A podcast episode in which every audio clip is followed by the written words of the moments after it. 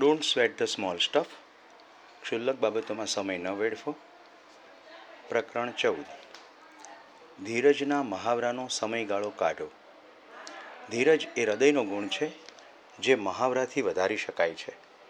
મારા ધીરજના ગુણને વધારે ગાઢ કરવા માટે અસરકારક રસ્તો મેં એ શોધી કાઢ્યો કે ચોક્કસ સમયગાળો મેં મારા મહાવરા માટે કે પ્રેક્ટિસ માટે રાખ્યો. મારા માટે જીવન એ જ પાઠશાળા છે અને ધીરજ એ અભ્યાસક્રમ છે. શરૂઆતમાં તમે પાંચ મિનિટથી શરૂઆત કરો. સમય જતાં ધીરે ધીરે તમારો સમયગાળો ધીરજ માટે વધારતા જાઓ. દાખલા તરીકે, તમારી જાતને એમ કહી શરૂ કરો કે હવેની પાંચ મિનિટ કંઈ પણ થશે એનાથી હું જરાય વિચલિત થઈશ નહીં, ડિસ્ટર્બ થઈશ નહીં, હું ધીરજ રાખીશ. અને તમને આશ્ચર્ય થશે. તમે જે જાણશો તે પણ આશ્ચર્યકારક હશે. તમારો ધીરજ રાખવાનો ઈરાદો તો માત્ર પાંચ જ મિનિટ છે. પણ એમ કરવાથી તમારી ધીરજ માટેની શક્તિ ધીમે ધીમે વધી જાય છે. ધીરજ એ વિશિષ્ટ ગુણધર્મ છે, જે પોતાનું પોષણ પોતાનાથી જ કરે છે. જો તમે તમારા પાંચ મિનિટ ધીરજ રાખવાના નાના લક્ષ્યને પહોંચી શકશો, તો તમે જોઈ શકશો કે તમારામાં વધારે સમય માટે ધીરજ રાખવાની શક્તિ છે. જો તમે તમારો મહાવરો કે પ્રેક્ટિસ ચાલુ રાખશો, તો ક્રમશઃ પાંચ મિનિટથી વધતા વધતા એક આખો દિવસ ધીરજવાન માણસ બની જશો. મારા ઘરમાં નાના બાળકો હોવાથી ધીરજ રાખવાની કળાનો મહાવરો કરવાની મને તક મળે છે. દાખલા તરીકે, જ્યારે હું કોઈ અગત્યનો ફોન કરવાનો પ્રયત્ન કરી રહ્યો હોઉં, ત્યારે બંને દીકરીઓ મારા રૂમમાં દાખલ થઈ પ્રશ્નોનો મારો ચલાવે. ત્યારે હું મારા જાતને કહું છું કે, હવે ધીરજવાન થવાનો સમય આવ્યો છે. અડધો કલાક શક્ય એટલો ધીરજવાળો હું રહીશ.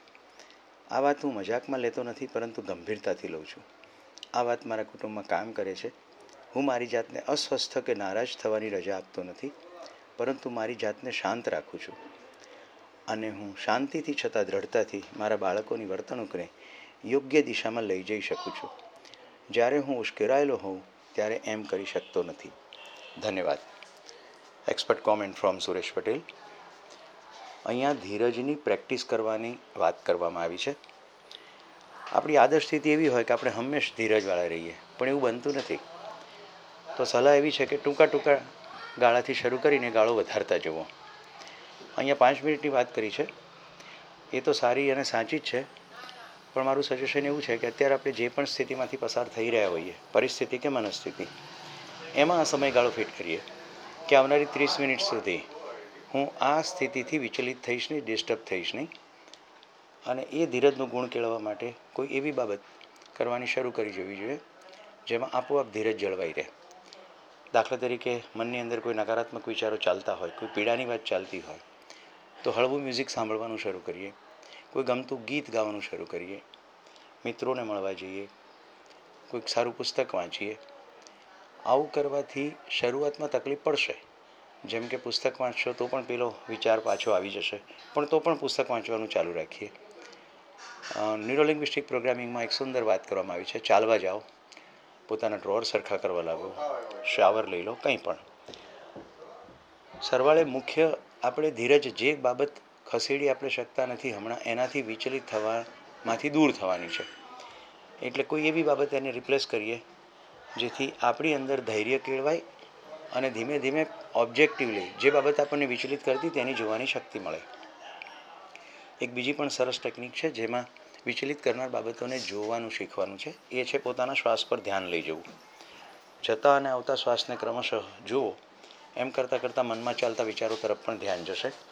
એ વિચારોની અંદર કોઈ બનેલી ઘટના, એની સાથેનું કોઈ કમ્યુનિકેશન અને એની સાથે આપણી પીડાનું સંકલન, આ બધું સ્પષ્ટ દેખાશે. ઘણીવાર ઘટના ઘટી ગયા પછી એની ગ્રીપ આપણા મન ઉપર ખૂબ રહેતી હોય છે. તો એ ગ્રીપ છૂટી જશે, આ ક્રમશઃ થશે. શ્વાસ એ જ પરમ સચ્ચાઈ છે કે આપણું શરીર જીવંત છે. સચ્ચાઈને જોતાં જોતાં ઘટેલી ઘટનાઓમાંની પણ સચ્ચાઈ સ્પષ્ટ થઈ આવશે. મોટે કાપે મોટે ભાગે આપણે જિંદગીમાં બનતી ઘટનાઓ આપણને કોઈ પાઠ શીખવવા માટે આવે છે. પણ આપણે એમાં કાં તો પોતાનો વાંક જોઈએ છે, કાં તો અન્યનો વાંક જોઈએ છે. અગાઉ આપણે જોઈ શકીએ છીએ કે ધીરજના ગુણમાં અન્યને નિર્દોષ જોવાની વાત હતી. તો ઘણા બધા ફેક્ટર્સ કોઈ ઘટના પાછળ કામ કરતા હોય છે, એની ઉપર આપણું સૂક્ષ્મ ધ્યાન જાય છે. અને સરવાળે મન કરુણાથી ઉભરાય છે. ધન્યવાદ. નમસ્કાર. જય હિન્દ.